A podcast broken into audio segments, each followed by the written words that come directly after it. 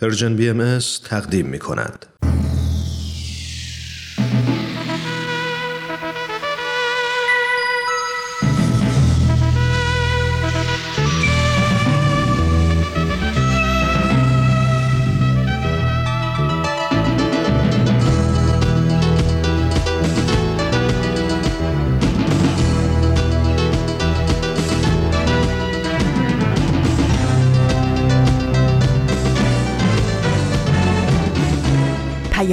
دوست.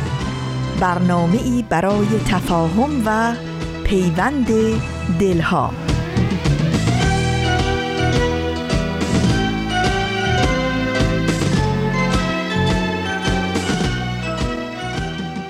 درود بی پایان ما به شما شنوندگان عزیز رادیو پیام دوست. در هر گوشه و کنار این گیتی پهناور که با برنامه های ما همراهی می کنید بهترین ها رو براتون آرزو داریم و امیدواریم با اطمینان به روزگاری بهتر و روشنتر اوقاتتون رو سپری کنید.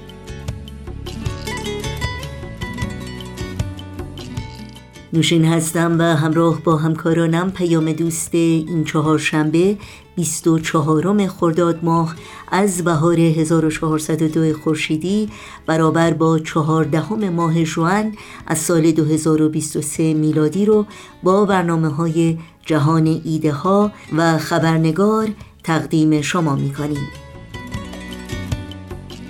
امیدواریم همراهی کنید و نظرها و پیشنهادهای خودتون رو هم با ما در میون بگذارید. اطلاعات کامل راه های تماس با ما و اطلاعات برنامه ها رو می‌تونید در صفحه تارنمای سرویس رسانه فارسی بهایی persianbahaimedia.org جستجو بکنید و با برنامه های ما در شبکه های اجتماعی هم زیر اسم Persian BMS همراه باشید. و برای دریافت خبرنامه سرویس رسانه فارسی باهایی در صفحه نخست وبسایت ما در قسمت ثبت نام در خبرنامه ایمیل آدرس خودتون رو وارد بکنید تا اول هر ماه در جریان تازه ترین های این رسانه قرار بگیرید. شما شنوندگان عزیز رادیو پیام دوست هستید. با برنامه های امروز با ما همراه باشید.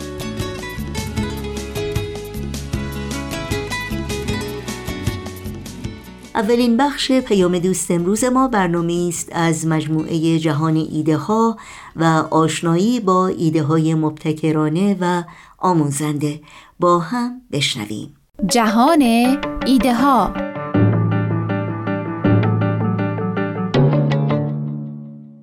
آیا مردم به جز خود به چیز دیگری اهمیت نمی دهند؟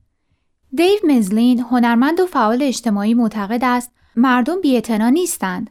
اما ما در دنیایی زندگی می کنیم که عملا با گذاشتن موانع مردم را از مشارکت زده می کند. سخنرانی کامل را می توانید در وبسایت TED.com بشنوید. How often do we hear روزی چند بار میشنویم که مردم اهمیتی نمیدن. چند بار گفته شده که تغییر واقعی شدنی نیست. چون مردم خودخواهتر احمقتر یا تنبلتر از اونی هستند که بتونن در جامعه تغییر ایجاد کنن. اما به نظر من بی‌اعتنایی که گفته میشه نه تنها وجود نداره برعکس مردم خیلی هم اهمیت میدن. اما ما در دنیایی زندگی می‌کنیم که عملا با گذاشتن موانع مردم رو از مشارکت زده می‌کنن. چند مثال می‌زنم تا منظورم رو روشن کنم. از شهرداری تورنتو شروع کنیم. این یه تبلیغ روزنامه است. آگهی تغییر کاربری یک ساختمان اداری جدیده تا اهالی بدونن توی محل چه میگذره. و همونجوری که می‌بینید اصلا نمیشه خوندش. باید نصف سفر رو بخونید تا فقط متوجه بشید درباره کدوم محله حرف می‌زنه. تصور کنید بخش خصوصی هم اینطور تبلیغ می‌کرد. مثلا نایکی هم برای فروش یک جفت کفش همچی تبلیغی در روزنامه می‌کرد.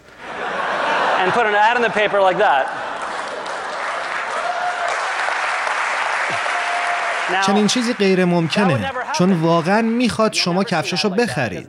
کاملا روشنه که شهرداری تورنتو نمی‌خواد شما در روند برنامه ریزی سهمی داشته باشید. وگرنه آگهیشون مطلب واضحی شبیه این بود. تا وقتی که آگهی های شهرداری برای مشارکت مردم اینجوری باشن البته مشارکتی در کار نخواهد بود. این بی‌اعتنایی نیست. حذف عمدیه.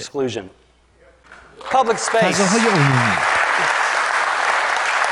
سوء استفاده از فضاهای عمومی مانع بزرگی در برابر حرکت به سمت هر نوع تغییریه. چون ما روی آزادی بیان برچسب قیمت زدیم. هر کسی پول بیشتری داره بلندگوی قویتری نصیبش میشه. مشکل این الگو اینه که پیامهای مهم زیادی وجود دارن که بیانشون سودآور نیست. بنابراین هیچ وقت اونها رو روی بیلبورد نمی‌بینید رسانه ها نقش مهمی در ارتباط ما با تغییرات مدنی بازی می کنند. البته بیشتر با نادیده گرفتن مسائل مهم و تمرکز بر روی افراد مشهور و رسوایی ها. ولی حتی وقتی درباره مسائل مهمتر حرف می‌زنند، کاری می کنند که آدم از مشارکت دلزده بشه. به عنوان نمونه، این گزارش اصلی یک مجله پیشرو در تورنتوه درباره یک نمایش تئاتر. گزارش با اطلاعاتی شروع میشه درباره مکان، زمان و وبسایت این نمایش که اگه بعد خوندنش علاقمند شدید بدونید کجا و کی میشه نمایش رو تماشا کرد. همینطور این یکی که نقد یک فیلمه، نقد هنری، نقد کتاب و محل کتابخانی.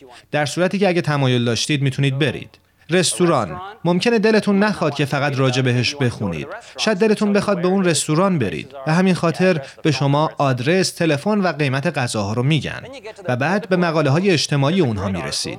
این یک مقاله عالیه درباره رقابت انتخاباتی این روزها. درباره نامزدها. خیلی هم خوب نوشته شده اما بدون هیچ اطلاعاتی بدون هیچ سایتی از ستادهای انتخاباتی بدون هیچ اطلاعاتی درباره زمان مناظره ها یا محل ستادها. این هم یک مقاله خوب دیگه درباره کمپین علیه خصوصی سازی حمل و نقل شهری بدون هیچ اطلاعاتی برای تماس با کمپین به نظر میاد پیام مجله اینه که خواننده ها دوست دارن رستوران برن، کتاب بخونن، فیلم ببینن، اما درگیر مسائل جامعه خودشون نشن. و شاید فکر کنید این موضوع کوچیکیه، اما به نظر من مهمه، چون این فکر خطرناک رو تقویت می‌کنه که مسائل مدنی فقط برای تماشا کردنه.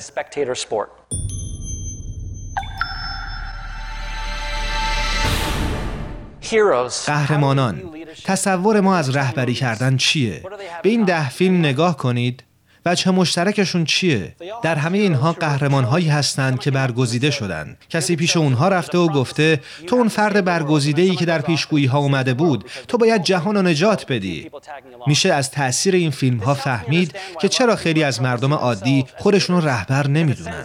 اولا قهرمان بودن یک اقدام جمعیه دوم هیچ کار قهرمانانه کامل نیست خیلی درخشان نیست و یک شبه هم اتفاق نمیافته. یک کار مستمره و از همه مهمتر داوطلبانه است. تا زمانی که به بچه هامون میگیم که این قهرمان ها علامت خاصی روی پیشونیشون دارند یا برگزیده هستند مهمترین خصوصیت رهبری کردن رو یاد نمی‌گیرن. رهبری یعنی بدون اینکه کسی از شما بخواد دنبال آرزوهاتون برید و با کمک بقیه سعی کنید اونها رو به واقعیت تبدیل کنید.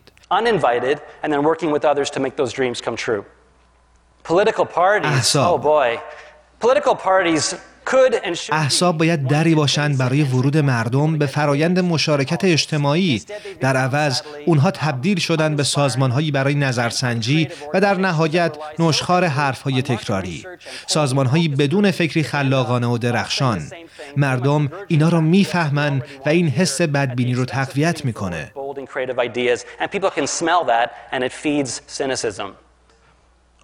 اما انتخابات. انتخابات ما در کانادا بیشتر یه جور شوخیه. ما از نظام تاریخ گذشته استفاده می کنیم که ناعادلانه است و نتایج واقعی رو به دست نمیده. چطور می‌تونیم صادقانه و خالصانه مردم بیشتری رو به رأی دادن تشویق کنیم؟ وقتی رأی ها شمرده نمیشه. وقتی که همه این عوامل رو کنار هم بگذارید معلومه که مردم بی‌اعتنا میشن. اینها مثل هفت خان رستمه. حالا من نمی‌خوام فقط منفی باف باشم. من معتقد نیستم که مردم به مسائل جامعه اهمیت نمیدند اما ما در محیطی زندگی می‌کنیم که تمام این موانع سر راهمون گذاشته میشه. تا هنگامی که معتقد باشیم مردم همسایه هامون خودخواه نادان و تنبل هستند امیدی به تغییر نیست. ولی ما می‌تونیم همه این موانع رو تغییر بدیم. می‌تونیم رویه شهرداری رو عوض کنیم. می‌تونیم سیستم های انتخاباتی رو اصلاح کنیم. می‌تونیم فضاهای عمومی رو دموکراتیک کنیم. حرف من اینه. بی‌اعتنایی بیشتر از اون که یک مرض فردی ناشی از خودخواهی و نادونی و تنبلی باشه یک مشکل اجتماعیه. ناشی از شبکه پیچیده ای از موانع فرهنگی که عدم مشارکت رو تقویت می‌کنن اگه بتونیم این موانع رو پیدا کنیم می‌تونیم به کمک هم رفعشون کنیم و اون وقت همه چیز ممکن میشه.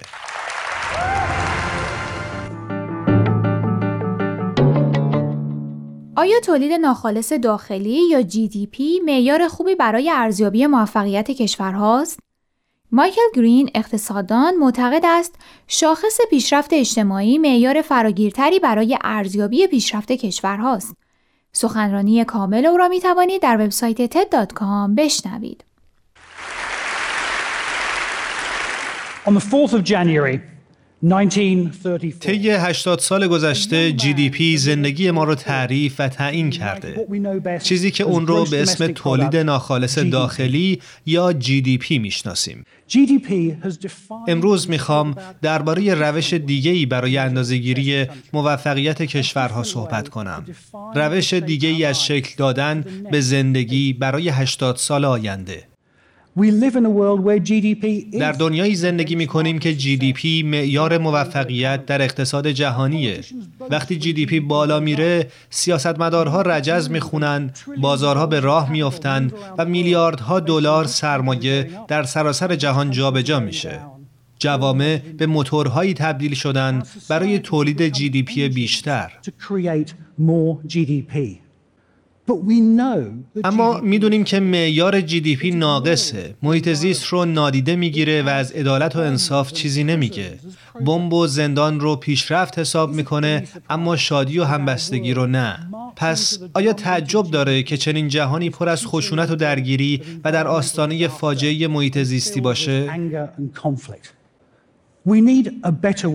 ما نیاز به معیار بهتری داریم. معیاری مبتنی بر چیزهای واقعی که برای مردم واقعی مهم باشه. آیا غذای کافی داریم؟ سواد چطور؟ امنیت آزادی آیا در جامعه ما تبعیض هست؟ آیا تخریب محیط زیست آینده ما و بچه هامون رو به خطر نینداخته؟ اینها سوال هایی هستند که جی دی پی نمی‌تونه بهشون جواب بده. And cannot answer. Today, I'd like to introduce you امروز می‌خوام به شما شاخص پیشرفت اجتماعی رو معرفی کنم که مقیاسیه برای اندازهگیری رفاه اجتماعی. کاملا جدا از جی دی پی.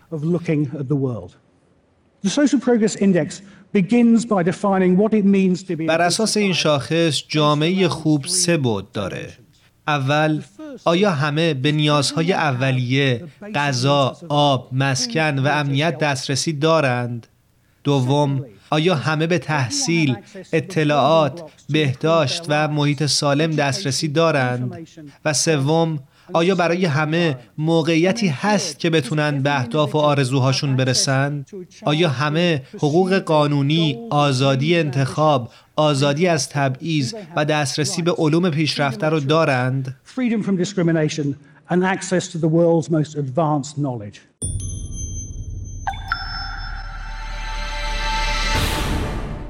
Together, اینها با هم دوازده معلفه چارچوب پیشرفت اجتماعی را تشکیل میدند. برای هر کدوم از این معلفه ها شاخص هایی داریم برای اندازهگیری عملکرد هر کشور. ما به تلاش و نیت کشورها کاری نداریم. نتایج رو اندازه گیری می کنیم. طول عمر مردم رو اندازه می گیریم. نه اینکه چقدر خرج بهداشت شده. برای ما مهم احساس مردم درباره تبعیض در جامعه است. نه وجود یک قانون علیه تبعیض. حالا لابد می‌خواید بدونید که کی اوله نه؟ می‌دونستم.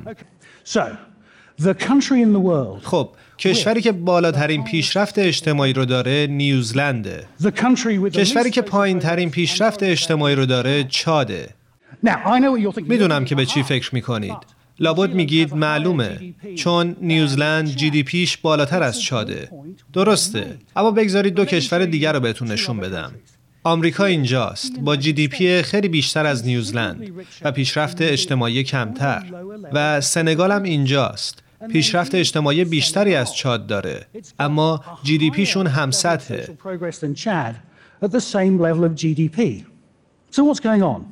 موضوع چیه؟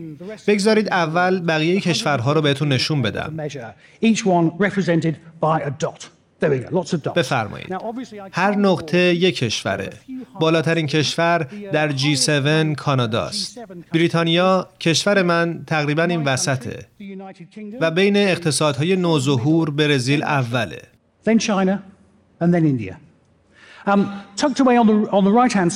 سمت راست اون گوشه کشوری رو می‌بینید با جی دی پی خیلی بالا اما پیشرفت اجتماعی نه چندان زیاد. اون کویته. درست بالای برزیل کاستاریکاست. ابرقدرتی در پیشرفت اجتماعی معادل بعضی کشورهای اروپای غربی. خب حالا اجازه بدید کمی از این شلوغی کم کنم و منحنی این نقاط رو نشونتون بدم. این منحنی ارتباط بین جی دی پی و پیشرفت اجتماعی رو نشون میده.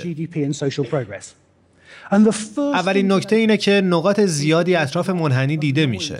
این یعنی GDP غایت نیست. در هر سطحی از GDP فرصت هایی هست برای پیشرفت اجتماعی بیشتر. نکته دوم اینه که برای کشورهای فقیر شیب منحنی خیلی تنده. این یعنی اگه کشورهای فقیر کمی GDP بیشتری به دست بیارن و اون رو صرف منابع آبی، دکتر و پرستار، بهداشت و غیره بکنند، پیشرفت اجتماعی زیادی می‌کنن. این همون چیزیه که در 20 یا 30 سال گذشته در کشورهای فقیر دیدیم. اما بالای منحنی شیب خیلی کم میشه. یعنی به ازای هر دلار جی دی پی پیشرفت اجتماعی کمتری آید میشه. با توجه به اینکه بیشترین جمعیت جهان در این نقطه ها زندگی می‌کنند میشه نتیجه گرفت جی دی پی معیار خوبی برای توسعه نیست. کاش می‌تونستیم کمک های سازمان های غیر انتفاعی و مدنی رو در جامعه به حساب بیاریم. کاش بنگاه های اقتصادی نه فقط برای منفعت اقتصادی بلکه برای پیشرفت اجتماعی رقابت می‌کردند. کاش می‌شد از سیاستمدارها در مورد بهبود زندگی مردم حساب خواست. کاش می‌تونستیم همه با هم کار کنیم و این قرن رو قرن پیشرفت اجتماعی بکنیم. make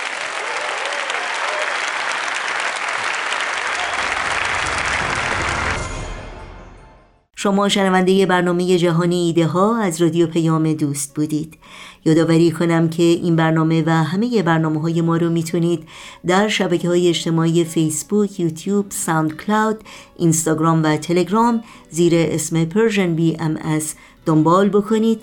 مشترک رسانه ما باشید و نظرهاتون رو هم با ما در میون بگذارید. آدرس تماس با ما در کانال تلگرام هست at persianbms underscore contact امروز هم یادآوری کنیم که برنامه های روزهای پنج شنبه رادیو پیام دوست مخصوص کودکان، مربیان، والدین کودکان و همه دوستانی است که علاقمند یادگیری بیشتر درباره کودکان گروه سنی 6 تا 11 سال هستند. این برنامه ها همچنین در کانال ویژه‌ای با عنوان دردانه از کانال های وابسته به رسانه Persian BMS در اختیار شماست.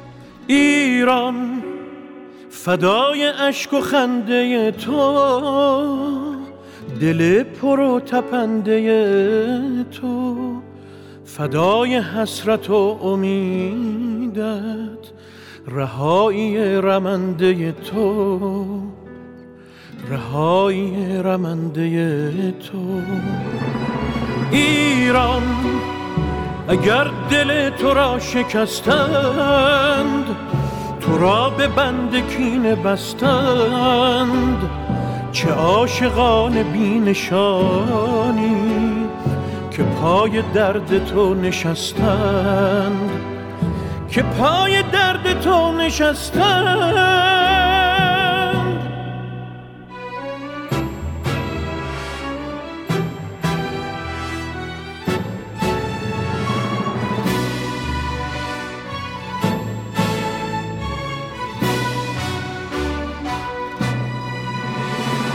کلام شد گلول باران به خون کشیده شد خیابان.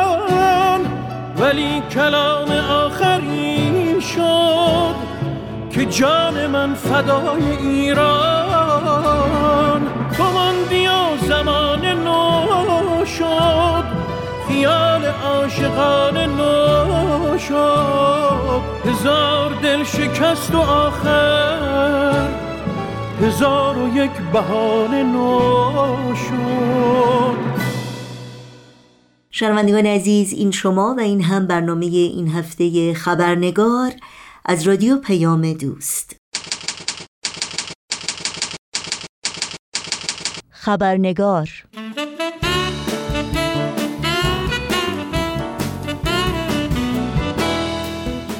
ما در این چهاردهمین روز کمپین هشتگ داستان ما یکیست. با خبرنگار در کنار شما شنوندگان عزیز هستیم. کمپینی که به یاد ده بانوی دلیر و قهرمان ایرانی برپا شده که چهل سال پیش به دست مقامات جمهوری اسلامی به صورت جمعی و در مقابل چشمان یکدیگر در میدان چوگان شهر شیراز به دار آویخته شدند. این ده بانوی ایرانی که اکثر آنان دختران جوان بیست و چند ساله بودند حاضر نشدند ایمان قلبی خود به آین بهایی و باور به تعالیم بنیادین اون رو مانند عدالت، برابری، صداقت و یگانگی انکار و یا کتمان کنند. از این رو بعد از ماهها زندان و شکنجه بیرحمانه اعدام شدند. کمپین هشتگ داستان ما یکیست فرصتی است برای گرامی داشته تلاش و فداکاری این بانوان و همچنین دیگر بانوان شجاع و فرهیخته ایرانی که در طی دهه ها با هر عقیده و از هر پیشینه‌ای برای تحقق آرمان برابری و عدالت و انسان دوستی تلاش و از خودگذشتگی کردند و حتی بالاترین هزینه ها رو متحمل شدند. گفتگوی امروز خبرنگار نیز همراهی کوچکی است در مسیر اهداف کمپین هشتگ داستان ما یکیست نوشین آگاهی هستم. با خوش آمد به شما دوستان و دوستداران عزیز خبرنگار. برنامه این چهار شنبه رو تقدیم می کنم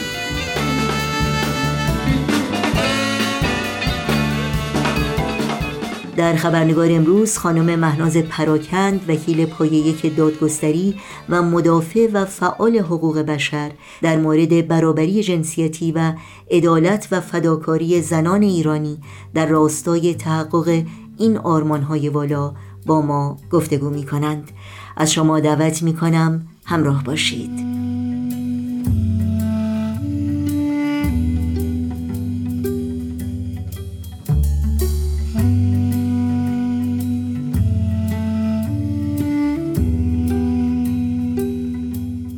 خانم مهناز پراکن درود بر شما. به برنامه خبرنگار بسیار خوش آمدین. واقعا خوشحالم که مجددا فرصتی دست داد که شما رو در این برنامه داشته باشیم. سلام بر شما. منم خوشحالم که می‌تونم در خدمتتون باشم. خیلی ممنون. خانم پراکند همونطور که می‌دونید ما در در روزهای کمپین داستان ما یکیست هستیم. کمپینی که جامعه جهانی باهایی به راه انداخته. قبل از اینکه این گفتگو رو شروع بکنیم نظر شما رو در, در مورد این کمپین بدونم و اینکه پیام این کمپین برای شما چه مفاهیمی رو تدایی می‌کنه. بله منم دیدم این کمپین رو و شاید خیلی زودترم باید این راه میافتاد. راستش این کمپین برای من یادآور همه ظلمایی که در طول حداقل این چهل و چهار سال بر بهاییان رفته. و منو یاد همه دستگاه تبلیغاتی رژیم انداخت که در تمام این سالها برای سرپوش گذاشتن و توجیه محروم کردن بهاییان از حقوق انسانیشون و توجیه زیر پا گذاشتن حق حیاتشون به کار برده. این کمپین برای من مظلومیت رو عشق رو ایمان به باور قلبی رو استقامت زنان و دختران سرشار از عشق به زندگی و ایمان رو و در کنار همه اینها ظلم و ستم و فریب و دروغ و شکنجه و بیداد حکومتی رو تدایی می‌کنه که مدعی عدل و داد بود. این کمپین به من یادآوری می‌کنه که واقعا واقعا داستان همه ما یکیه. همه ما قربانی ظلم و ستم رژیم جمهوری اسلامی هستیم. همه ما اسیر رژیمی هستیم که می‌خواست ما رو مخصوصا زنان رو تو قالب خودش بریزه و به اون شکل و فرم دلخواهش در بیاره. این کمپین برای من یادآور جانهای شیفته که جون دادن ولی فکر و اندیشه و ایمان و باور قلبیشون رو به چند سبایی زندگی ننگین در سایه دروغ و فریب و ترس نفروختن خود می‌دونید واقعا سال هاست که مردم ایران و به خصوص زنان ایرانی برای عدالت و برابری تلاش می‌کنن. درک شما یا تعریف شما از عدالت و برابری چی هست؟ البته بحث عدالت و برابری مبحث می‌دونید دیگه بسیار عمیق و پیچیده که پرداختن به اون مستلزم ساعت ها وقته اما خب ما همیشه وقتی از عدالت حرف می‌زنیم در مقابلش ظلم به ذهنمون متبادر میشه. عدالت نقطه مقابل ظلم و ستمه از نظر من. وقتی میگیم به فلانی ظلم شده یعنی عدالت در حقش رعایت نشده. اما برابری نقطه مقابل تبعیضه. وقتی به برابری میاندیشیم در مقابلش تبعیض.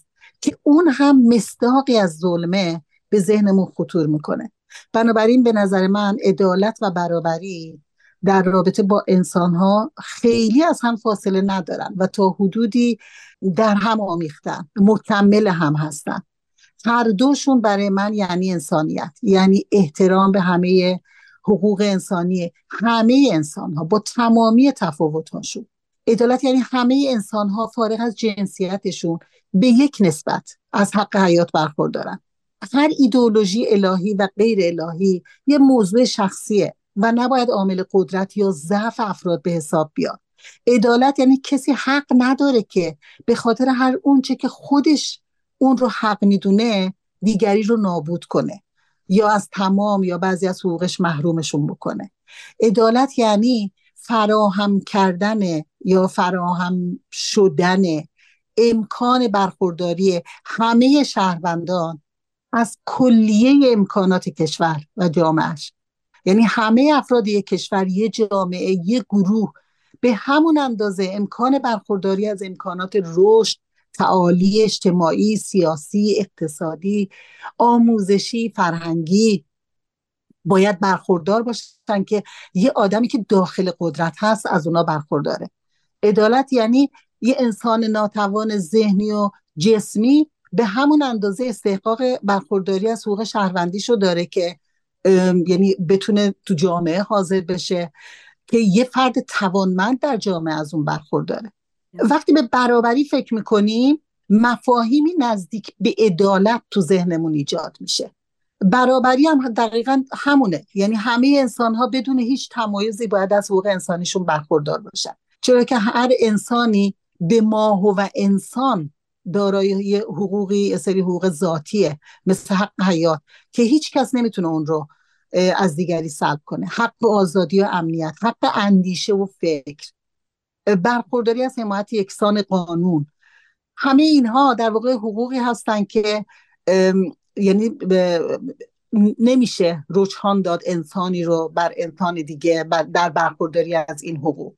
نمیشه یکی رو به دلیل زن بودن و دیگری رو به دلیل باور قلبیش یکی رو به دلیل رنگ پوستش یا نوع تکلمش از یه سری از این حقوق محروم کرد.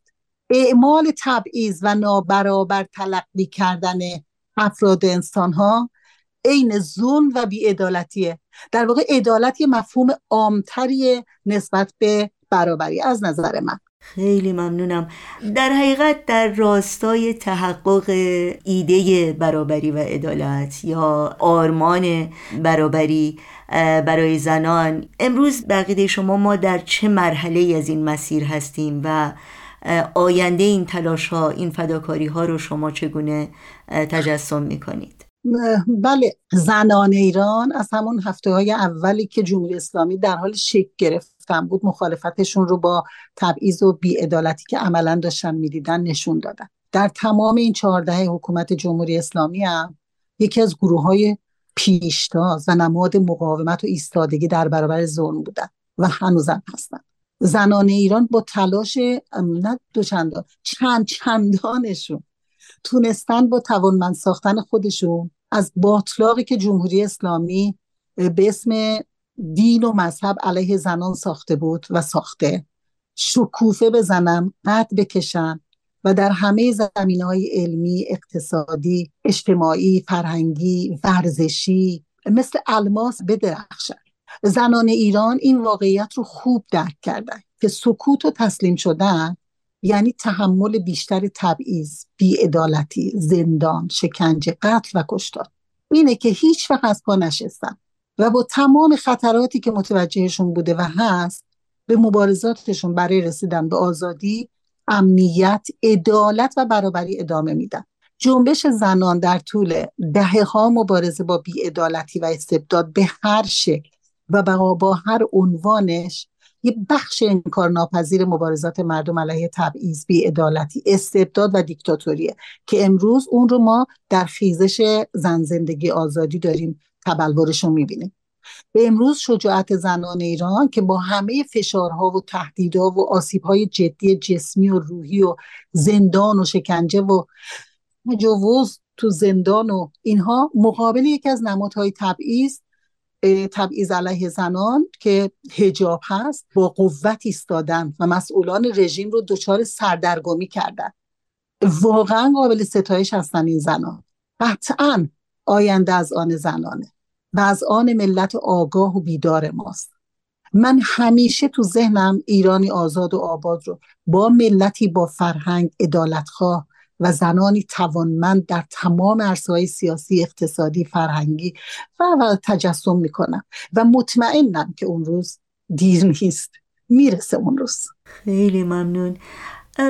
شما خودتون تجربه زندان رو داشتید از نزدیک همچنین شاهد زنانی بودین که به خاطر عقیدهشون به خاطر اندیشه هاشون زندانی شدن. و همچنین مدافع زنان زندانی بودید که به خاطر ایستادگی در برابر ظلم و ایمان به باورهایی که داشتن باورهای انسانی رنج زندان و شکنجه و محرومیت های متعددی رو متحمل شدند. تاثیر این فداکاری ها رو شما چگونه ارزیابی می‌کنید. راستش ببینید اگرچه تحمل هر کدوم از اون زندان و شکنجه و بیعدالتی و محرومیت ها محدودیت ها ایستادگی و مقاومت ها واقعا سخت و جانفرساست. اما همه این مظالم و مسائبی که جمهوری اسلامی بر زنان روا داشته زنان رو پخته تر و استقامتشون رو بیشتر کرده. زنان ما آگاه تر شدن. و چون ظلم و بیعدالتی رو با تمام وجودشون تجربه کردن با انگیزه بیشتری هم به توانمندی خودشون و به روشنگری ظلم و بیعدالتی پرداختن. با قوت بیشتری علیه جهل و نادانی و بیعدالتی شوریدن. حتما شما بعضی از ویدوهای سارینا اسماعیل زاده دختر 16 ساله که تو روزهای اول خیزش زن زندگی آزادی با بیرحمی تمام به قتل رسید رو دیدیم. اون همه آگاهی اون همه فهم و شعور انسانی و اجتماعی اون همه بیباکی شجاعت و شهامت از کجا آمده؟ جز این نیست که همه اون زندان شکنجه و اعدام ها به نظر من مثل گلوله که کمونه می‌کنه و بر میگرده و به تیراندازش می‌خوره در واقع مثل اون عمل کرده. به ضد خودش تبدیل شده. همه این ستم ها نه تنها موجب روب و وحشت و انفعال زنان و اساسا مردم ما نشده که مد نظر حاکمان جمهوری اسلامی بوده که با همین ایجاد روب و وحشت مردم رو در انفعال نگه دارن و در ناآگاهی نگه دارن بلکه به آگاهی شهامت و شجاعت تبدیل شده. خیلی ممنونم. همونطور که می‌دونید ده زن باهایی که چهل سال پیش در شیراز به خاطر باور به آین باهایی به دار آویخته شدند مکررن از اونها خواسته شده بود تا دینشون رو باورشون رو کتمان کنند انکار بکنند و از مرگ نجات پیدا بکنند. و این زنان این رو نپذیرفتند. یعنی قبول نکردند که به دروغ بنویسند یا بگن که باهایی نیستند. و آزاد بشن. من خودم بارها شنیدم افرادی گفتند که خب اینها چرا کتمان نکردند؟ باورشون در قلبشون باشه ولی می‌تونستن جون خودشون رو نجات بدند. اما به نظر میاد صداقت و راستگویی اهمیتش در حقیقت به اندازه باور به تمامی اصول دیگری بوده که این زنان به اون اعتقاد داشتن مثل برابری مثل عدالت. نظر شما در این مورد چیه و چرا راستگویی و صداقت تا این حد حائز اهمیت هست یا باید باشه به طور کلی؟ بله الانم گفته میشه. الانم به خاطر یعنی در رابطه با فشارهایی که به بهایان در مسئله آموزش آموزش عالی و پیدا کردن شغل دولتی یا حتی کارهای معمولیشون میاد میگن که خب مخفی کنید. نگید که ما بهایی هستیم. برای اینکه بتونید تو جامعه زندگی بکنید. به نظر من این حرف درست نیست. در واقع این حرف تبلیغ همون موضوع تقییه که توی فقه شیعه هست. که اصلا واقعا غیر قابل اعتماد می‌کنه. آدمایی رو که به این مسئله اعتقاد دارن و آدم نمی‌دونه کدوم حرفشون درست و کدوم حرفشون غلطه. به نظر من به جای سرزنش اون از جان گذشته ها ما باید افرادی رو و رژیمی رو سرزنش بکنیم که با زور شکنجه تیر و تفنگ به دنبال این بودن که یک اندیشه رو و یک باور قلبی رو از بین ببرن. انسان ذاتا اینطوریه که عشقش رو فریاد بزنه دوست داشتنی هاش رو با دیگران به اشتراک بگذاره. چیزی رو که بهش علاقه داره می‌خواد که به دیگرانم ارائه بده. اندیشه رو که تو سرش داره و باوری رو که با تمام وجودش قبول داره می‌خواد که با اشتراک با دیگران گسترش بده. نمی‌خواد که روی اندیشه و باور قلبیش پرده بکشه و اونو فقط برای خودش نگه داره. حالا تو اون مقطع جمهوری اسلامی سعی داشت با شکنجه بهایی اونا رو وادار کنه که به دروغ از دینشون برگردن و خودشون رو مسلمون معرفی کنن. اون دیگه مسئله شخصی نبود. مسئله مسئله کشته شدن یه آدم به خاطر مسائل شخصیش نبود که حالا بگیم که با یه دروغ قابل حل بود. شما می‌تونست دروغ بگی و حلش بکنی. مسئله مسئله یک دین بود که مورد تهاجم قرار گرفته بود. مسئله حقانیت دیانت بهایی نزد این زنان بود که مطرح بود. اونجا هر حرکت غیر اصولی می‌تونه ضربه مهلکی بزنه. بر پیکر دین بهایی و بر پیروان این دین. مواجهه دو تا اندیشه بود. که یکی خودش رو قادر مطلق تلقی می‌کرد و می‌خواست به زور اندیشه دیگری رو از بین ببره. و اون دیگری هم طبیعی بود که می‌خواد روی اعتقاد به حقانیتش پافشاری کنه. البته اینم کاملا روشن ها اونایی که شکنجه می‌کردن و با شکنجه و تهدید تهدید به اعدام می‌خواستن این زنان رو وادار به انکار دینشون کنن اونا هم خوب می‌دونستن که اون کار صرفا برای رهایی از شکنجه و اعدامه. یعنی اگه می‌خواست میومدن و دروغ می‌گفتن و خودشون مسلمان معرفی می‌کردن فقط برای این بوده که اونا می‌دونستن برای رهایی از شکنجه و اعدامه. و این تأثیری واقعی تو اعتقادات قلبیشون نداشت. اما چه چیزی از این دروغ و فریب نصیب جمهوری اسلامی می‌شد؟ چرا دنبال این بودن. خب بدیهیه که اونا اهداف بالاتری داشتن. و اونم کوبیدن دیانت بهایی اصل دیانت بهایی به وسیله خود معتقدان اون بود. وادار کردن اونها به دروغ و انکار این دین در واقع اولین سنگ بنای شوم و محقرانه بود که اینا در نظر داشتن که بچینن. به نظر من این ده زن و مونا دختری 16 ساله که همراه اونها کشته شدن. و همه اونهایی که به خاطر پافشاری روی باور قلبیشون کشته شدن. اینا با مقاومت هاشون با گذشتن از جونشون هم قدرت دیانت بهایی رو و عمق اعتقادشون به این دیانت رو نشون دادن. و هم نورافکنی شدن روی ظلم و بیدادی که جمهوری اسلامی داشت می‌کرد و داره می‌کنه. اگه فداکاری اونها نبود اگه راستگویی و پافشاری اونها بر حقانیت دین و ایمانشون نبود. چه بسا مردم ایران هم تحت تاثیر دهه ها نفرت پراکنی رژیم نمی‌تونستن عمق کین ورزی و نفرت پراکنی جمهوری اسلامی علیه بهاییت و بهاییان رو درک کنن. یکی از عوامل آگاهی مردم و درک این حقیقت به نظر من در واقع همون ایستادگی بر اصول و عمل به راستی و درستیه. اگرچه به قیمت جونشون تمام شد. نتیجهش اینه که الان می‌بینیم. خیلی از مردم علا رقم تمام نفرت پراکنی های جمهوری اسلامی کنار بهایی ها میستن و با صدای بلند فریاد می‌زنن که از این همه بیعدالتی و نفرت پراکنی و نابرابری نسبت به بهاییان بیزارن. این نتیجه ایستادگی بر اصوله. این نتیجه دروغ نگفتنه. اونها اگر اون موقع دروغ می‌گفتن در واقع جمهوری اسلامی پیروز می‌شد. و دیگه چیزی از دیانت بهایی رو ما نمی‌تونستیم تو ایران ببینیم. برای اینکه اونها ادامه می‌دادن به اون راهشون. خیلی خیلی ممنونم. واقعا شما با روشنی و با فساحت تمام روی این موضوع کمک کردین که ما بیشتر تحمل بکنیم. آخرین پرسش من در مورد آینده هست.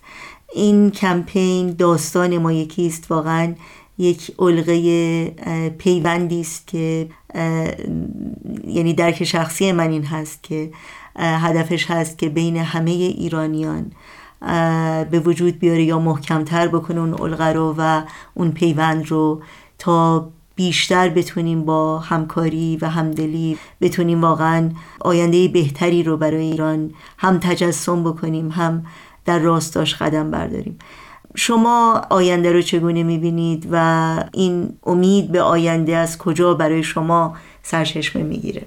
ببینید من همیشه به یه آینده روشن نگاه کردم و مطمئن هستم که ملت ما می‌تونه آینده روشنی داشته باشه.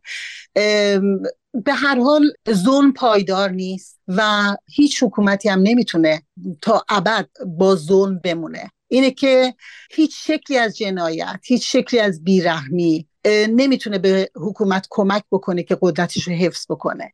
در واقع اینها بیشتر به آگاهی های مردم به شجاعت مردم به ایستادگی مردم کمک می‌کنه تا بیشتر مقاومت بکنن تا بتونن اینها رو هرچه بیشتر به اون اصول و به اون پرنسیپ های انسانی اخلاقی در واقع اونها رو بهشون بشناسونن و وادار بکنن که اینها رو رعایت بکنن. و تا وقتی که اینها رو رعایت نکنن این خروش مردم هست این فریاد مردم هست و این خواست مردم هست که می‌خوان به عدالت و برابری برسن. می‌خوان به دموکراسی برسن. می‌خوان یه جامعه ای رو تجربه بکنن که در اون همه افراد بشر بدون هیچ تمایزی در کنار هم زندگی بکنن در امنیت و آسایش در آزادی کامل. آزادی دین داشته باشن آزادی فکر داشته باشن آزادی بیان داشته باشن. از هر جور آزادی بتونن برخوردار بشن. که متاسفانه الان نیست و امیدوارم که ما بتونیم به اون اون جامعه رو یه روزی تجربه بکنیم. در, در واقع این, این به من الهام میده.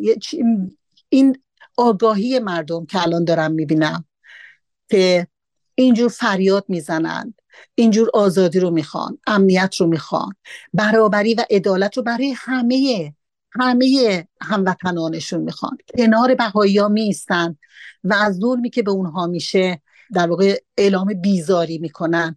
این هاست که به آدم الهام میده که امید داشته باشه برای رسیدن به اون روز. خیلی ممنونم. واقعا لطف کردید. خانم مهناز پراکن وقتتون رو به ما دادید و این گفتگو رو با ما داشتید. براتون آرزوی موفقیت دارم و امیدوارم باز هم شما رو در این برنامه داشته باشید ممنون. منم از شما تشکر می‌کنم.